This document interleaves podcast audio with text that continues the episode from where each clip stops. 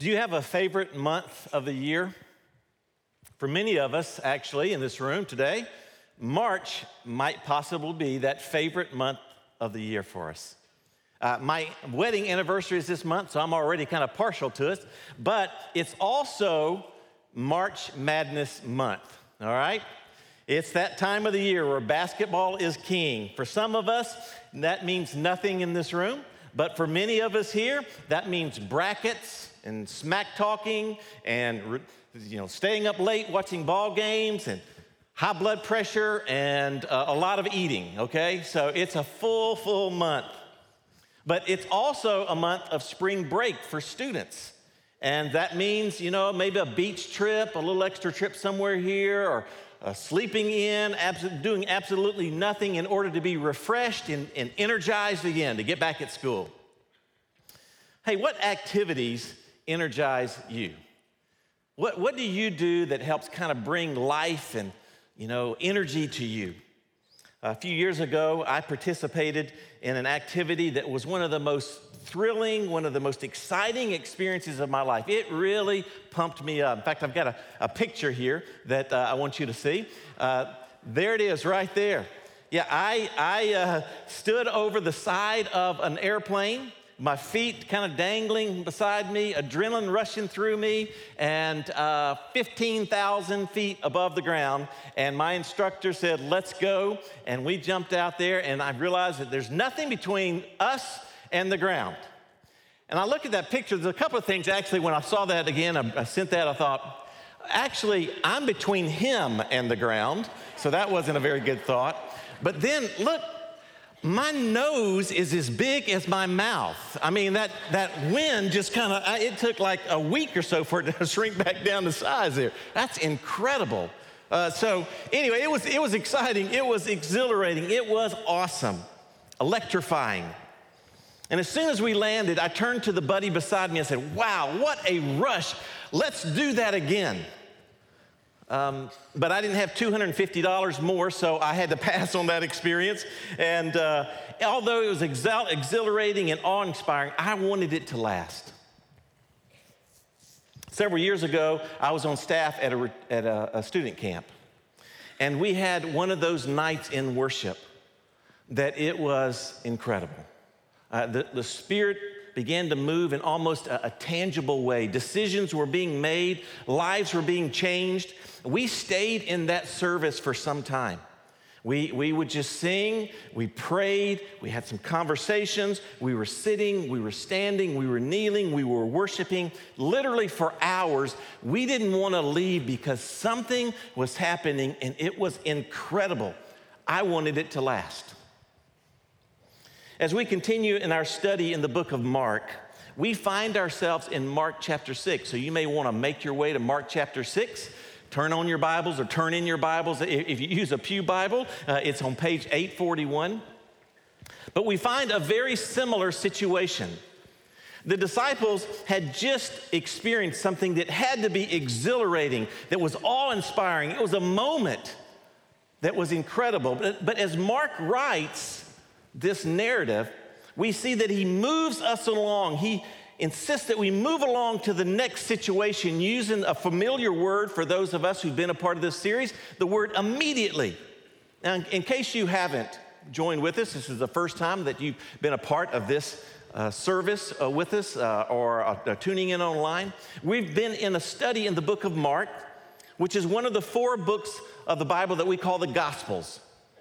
These books tell the story of Jesus' life on earth, and Mark is the shortest of these books, and threading throughout his writing is this theme of urgency. Several times we see the word immediately in his writings. So in Mark chapter 6, I'd like to pick up with verse 45, and you can just follow along as I read. Immediately, there's that word again. He, talking about Jesus, made his disciples get into the boat and go before him to the other side to Bethsaida while he dismissed the crowd. And after he had taken leave of them, he went up into the mountain and prayed.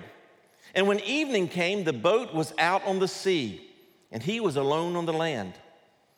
And he saw that they were making headway painfully, for the winds were against them. And it was about the fourth watch of the night, which is about 3 a.m. or so. He came to them walking on the sea. He meant to pass by them. But when they saw him walking on the sea, they thought it was a ghost and they cried out, for they all saw him and were terrified. But immediately he spoke to them and he said, Take heart. It is I. Do not be afraid. And he got into the boat with them, and the wind ceased. And they were utterly astounded, for they did not understand about the loaves, but their hearts were hardened. What was taking place in this short account, this intense account? It's recorded in actually three of the four Gospels in, in Matthew 14 and John 6 and Mark 6 here. And we're not really sure why Jesus wanted to move them so quickly.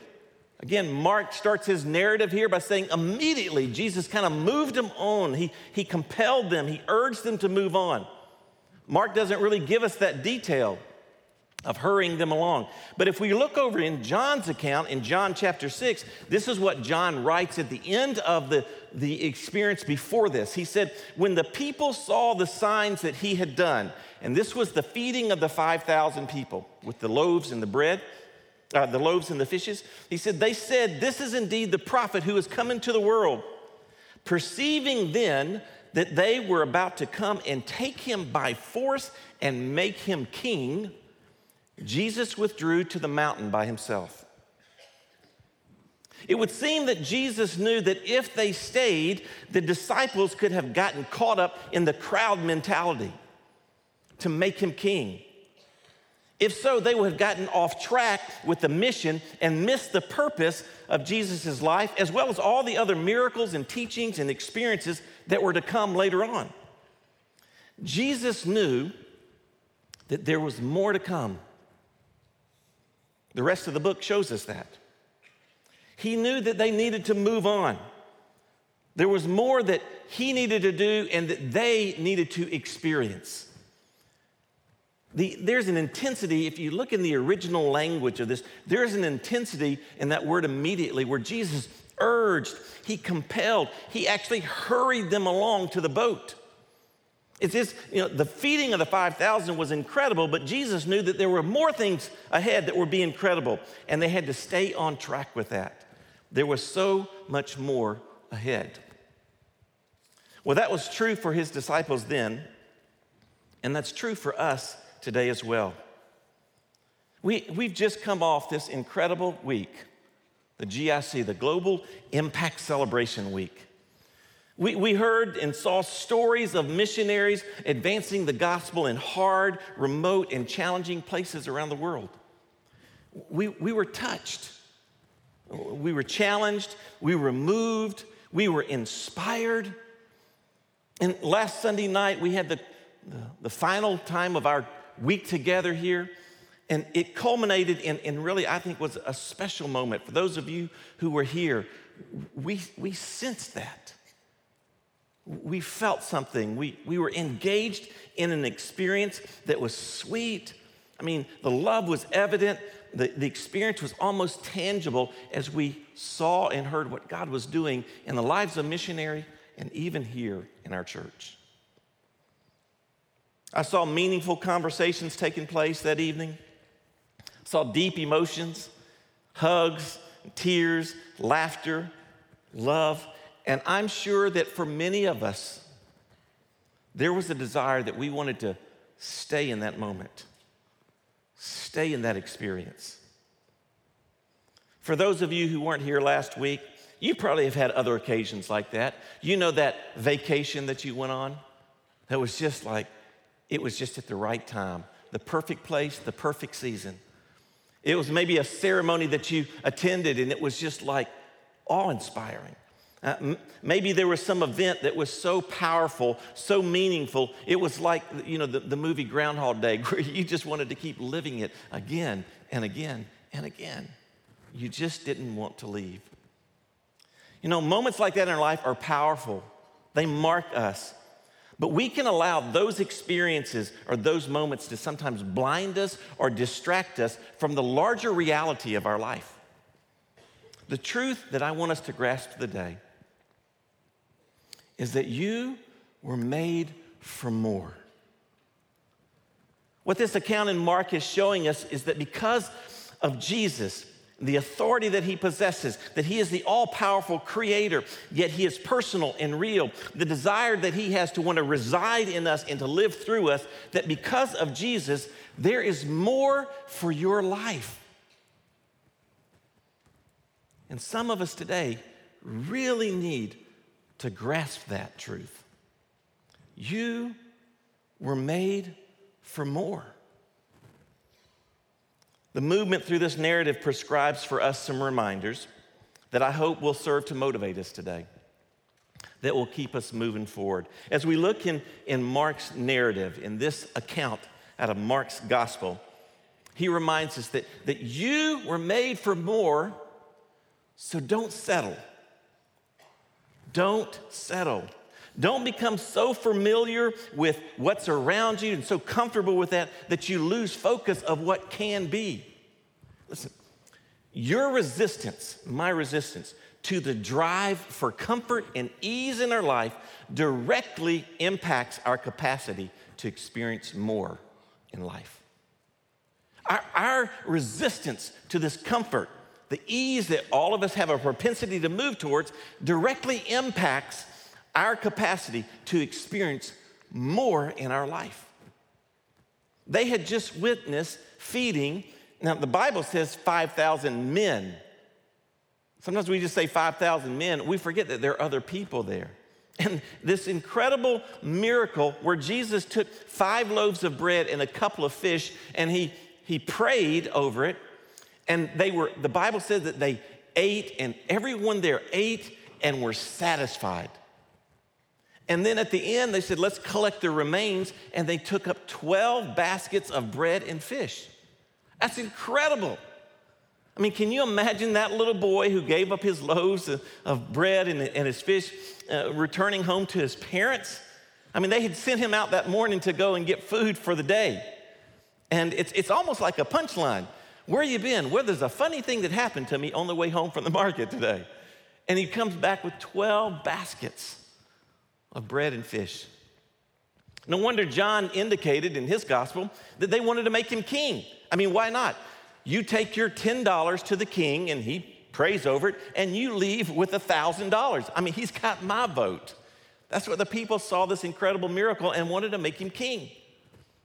But instead of hanging around, enjoying that moment, Jesus dismissed them he urged them to move on. He compelled them to move on. He knew that there was more, and that if they stayed in that environment, if his disciples had stayed there with that crowd of people, they could have kind of fallen into the same mindset. Hey, Jesus, this is not a bad idea. Wasn't this a sweet time? I mean, we got all this, these people that we served, and it was a great miracle. Let's just hang out here. Let's enjoy this, and could have gotten off track. They could have settled. Jesus knew that our propensity is to want to take the easier path, to want to find that path of least resistance, to enjoy moments like that and just to settle. Years ago, uh, a, a, pastor by the name of Chuck Swindoll uh, wrote a book called Living Above the Level of Mediocrity. One of the life shaping truths in this book is that he explained the gravitational pull of culture to be average, uh, to be like others, to not really stand out, to be mediocre, to just settle. Smart students are ostracized by underachieving students. High achieving employees are challenged by subpar employees. Hey, settle down. Just kind of be like the rest of us here. Sold out believers are ridiculed and rejected by the casual, undercommitted group of believers. See, all of these are forms of a subtle pressure to settle, to just settle into what would be acceptable, to be average, to be comfortable and enjoyable. But you were made for more. When we settle, we lose out. As, as a part of the, the next initiative, those of us who've been here, uh, part of Shades, we know that we're in this next initiative. Many of us, as a part of that, have committed to daily, uh, daily Bible reading. And uh, we're, we're in a, a chronological plan of reading the Bible. As I read Numbers 14 this past week, I was really blown away again by how similar I am to those in the Bible. And I'm not talking about in a good way. I mean, it really is amazing what happens when you actually read the Bible. Uh, the Israelite people, uh, the, the ones that God called his people, refused to take possession of a land that was promised to them. God said, This is your land, I'm giving it to you. Their lack of faith in trusting God made them want to settle in a place that was less than what God had in mind. And as a result of them making that decision, having that desire, kind of forcing that, many of them, a whole generation, if you will, lost out on God's best. I'm not much different. I often want to settle. When I settle for comfort, for my preferences or average, for ease, I lose. And when you settle, you lose, others lose, and the kingdom loses. Imagine what our world would look like. Just imagine what our world would look like today if believers before us would have settled, if Billy Graham Annie Armstrong or Lottie Moon, those behind great evangelism and, and missional movements, what if they had settled along the way? They left a ripple that impacts us today. We would not have the miracles of lives change. We would not have the stories of, of, of God encountering people in fresh and new and life changing ways. We lose and the kingdom loses. Jesus knew that his disciples were made for more, and Jesus knows that you and I are made for more. Have you settled?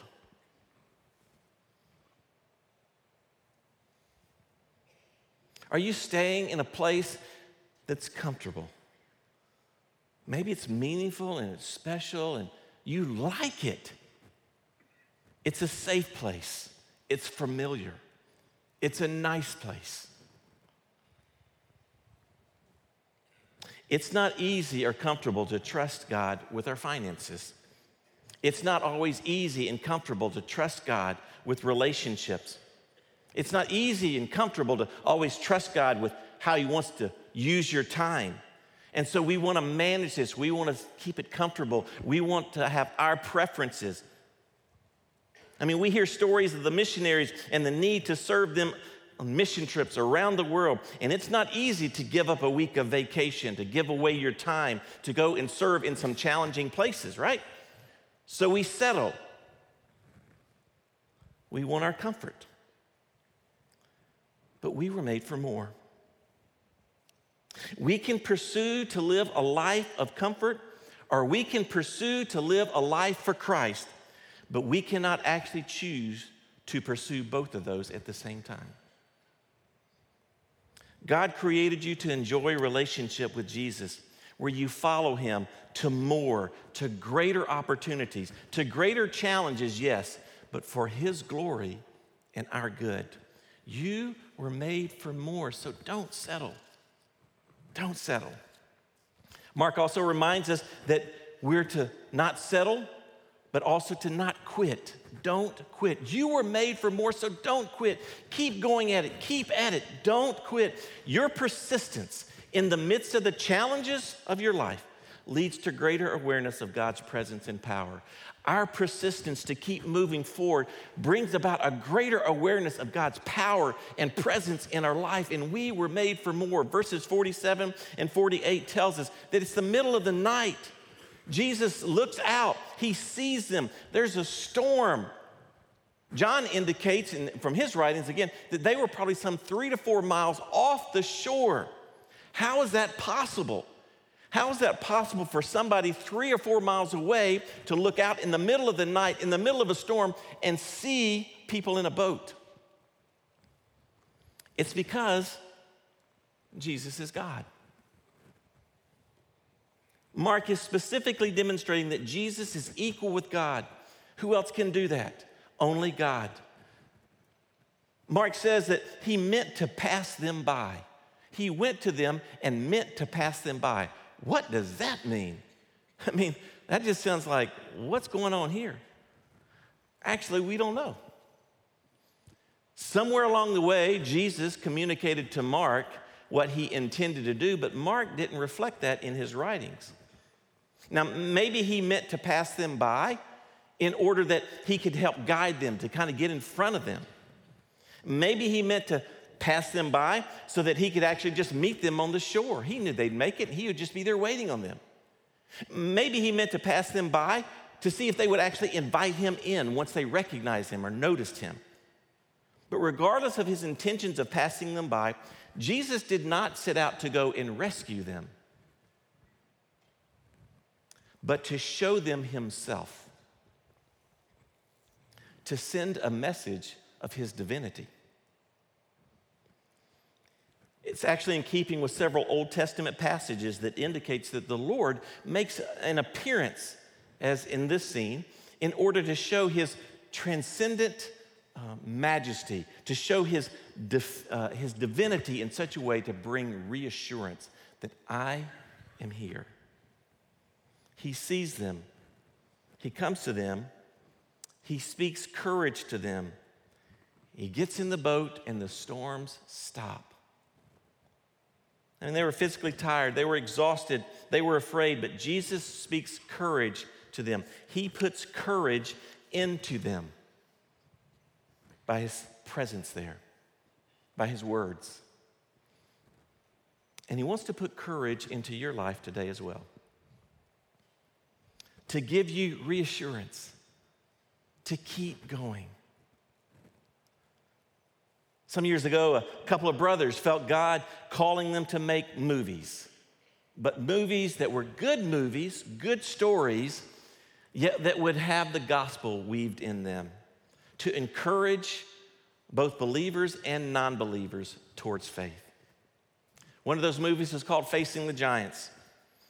In that movie, if you've seen that, there's a scene. Young football player didn't realize what he was really capable of, and so the coach knew better, and he asked him to step up and do the death crawl. Okay, the death crawl. That's where he got down on his hands and his knees, and, and he would be crawling, carrying one of his teammates on his back. So he said, How far do you think you can go? Maybe I could go 30 or 40 yards. He said, I think you can do more than that. And so he blindfolded him and he got next to him and he said, Okay, you can do this. And it's an incredibly dramatic scene. So you need to go watch that today if you've not seen it, all right? But there's this scene where the coach is there. He's urging, he's encouraging, he's challenging, he's motivating to keep him going. And at the end of that scene, he's made the full length of the football field, 100 yards, crawling on his hands and his feet, carrying a teammate. Today, you, you need to hear the whispers, or maybe you need to hear the intensity of the Holy Spirit, just like that coach, saying, whatever it is that you're facing tomorrow, or tonight, or this week, don't quit. Don't quit. You were made for more. Keep going. Don't quit. He has more for you. So, students, keep studying. Get that degree. Finish that program. He has more for you. Keep praying for that friend. He has more for you. Keep sharing with your office mates or your teammates. He has more for you. Keep working in that marriage. He has more for you. Keep trusting Him even when you're in the midst of the storm or on the mountaintop and you're not really sure what's next. Don't quit. He sees you. He may seem distant to you, but He's there. You may be afraid or exhausted, and He wants to speak courage to you today by His presence in your life. He knows you. He knows where you are. He loves you. He's got a plan for you. And there's more. The one who walks on water, the one who calms the seas, says there is more, so keep going. Keep going. Imagine if engineers had quit along the way. We'd still be cranking up a telephone, right? Imagine if health researchers had quit along the way. We wouldn't have some of the vaccines and the medications that we have today. Imagine if the early church had quit, the way of Christianity would have never spread. Imagine if Jesus would have quit, we would be separated from God forever. And imagine if you were to quit. Jesus has more for your life, so don't quit. In this scene, Mark also reminds us, though don't settle, don't quit, but don't miss him. You were made for more, but don't miss him. Jesus is the Son of God with all power, all authority that can be trusted with your life to do more in you and through you, but don't miss him. Your desire for him personally affects what he will do through you eventually. It's a real simple statement, but your desire for him personally will affect what he will do through you eventually. Don't miss him. Verse 52 is really a sharp rebuke. He said, The hearts were hardened. I mean, Mark is also a disciple. He said, The hearts of the disciples were hardened. Somehow, in the midst of the miracles they saw, somehow they missed who Jesus was, the Son of God, co equal in authority in the Trinity. Only God could do what he did with the bread. Only God could walk on the seas and still the storms. They were familiar with the writings of the Old Testament prophets, so they understood. In Job chapter 9, uh, verse 8 says this He alone, talking about God, He alone stretches out the heavens and treads on the waves of the sea. Only God could do that. But somehow, in the midst of all that, they missed who Jesus was. They were astonished, they were terrified. Their hearts were hardened. They, they, were not resistant, by the way. Sometimes when we see that word hardened in the Bible, we think that people are resistant, like some of the opponents of Jesus. No, here he's talking about that they just were dull. They just didn't get it. They just didn't connect the dots. They were not hostile. They just didn't fully grasp who Jesus was. They missed the greater message that Jesus is God, and as such, he can be trusted. We're not much different, though. Amidst seeing lives changed, amidst seeing relationships transformed and marriages restored, amidst seeing wonderful stories of God's provision for others, even for ourselves, amidst seeing beautiful and meaningful experiences of worship and adoration, in the beauty of this place that we gather on a week by week basis the familiarity of Sunday mornings with an amazing choir, magnificent display of gifts, in the relevant and humorous and solid teaching of Danny week by week by week. We can still miss him. So, can I ask you this morning have you missed him? I mean, did you come today with this intentional desire, this belief, this expectation that today, at this time, in this place, with this group of people, you're going to meet Jesus? You're going to see Jesus for who he is. Have you paused in the midst of all the activities that we have going on, even this morning, to look to Jesus, to engage with him? To personally receive what he wants to say to you today. Now, I, I grant, granted, in, in a you know, room this, this large with this many people, there are some of you today who are investigating. You're, you're trying to figure all this out. You're trying to understand this. And we are so, so thankful that you are here.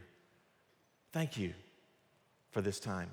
But many of us here are followers of Jesus. And I just want to ask do we just go through the motions? We take things kind of for granted? Or do we see Jesus? just like his disciples, we can miss him. And when we miss Jesus, we miss out on the more that he has for our life. So Jesus today invites you to himself. He is the one who conquered the greatest enemy of all, death. He is alive and he invites you into a relationship of trust and faith. He didn't just settle to live in heaven. He didn't quit, but made his way to the cross where he gave his life for you and I so that we could know him today. He cares for you. Regardless of how distant you may think you are from him, Uh, regardless of the storms of your life or your life is cruising along, you're on a mountaintop. He sees you, he knows you, he cares for you, and he wants to be with you. Regardless of how good you may be, how blessed your life may seem, he invites you today on the greatest adventure of all. The most thrilling, exhilarating, energizing experience that we could ever have is following Jesus to what is next. Because we were made for more. More than we can even imagine. The passage that Bradley read earlier reminds us of this very simple truth that God is able to do more than we even think is possible. He has more. He wants to do more because of the power of Jesus in us. So today, you're more may be the more abundant life that is available to you in a relationship with Jesus. And for some of you today, maybe it's inviting Jesus into the boat or into your life.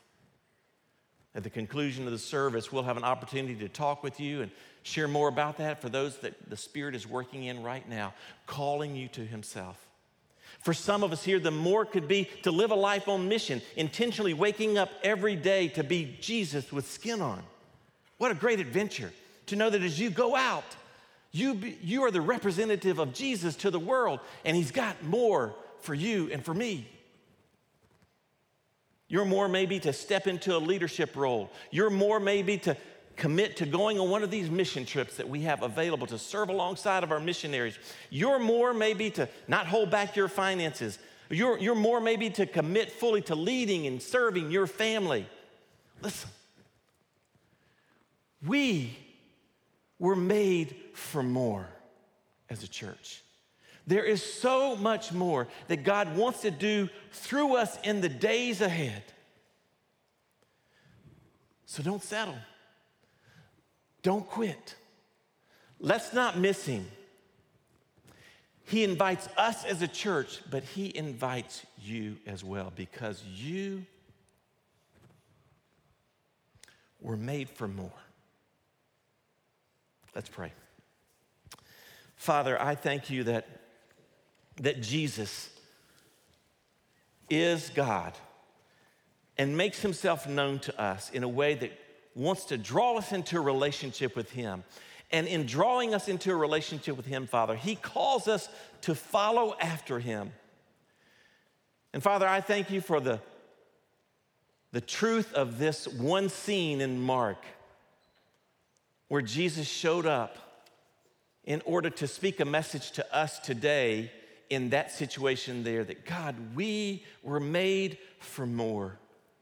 So, Father, I pray that the Holy Spirit today would remind us that whatever we're facing, to not just settle for what's comfortable, Father, to not quit even when it gets tough, and along the way, that, Father, we not just go through the motions, but that today we see Jesus and follow after you so that today, Father, we would experience the life that you desire for us because, Father,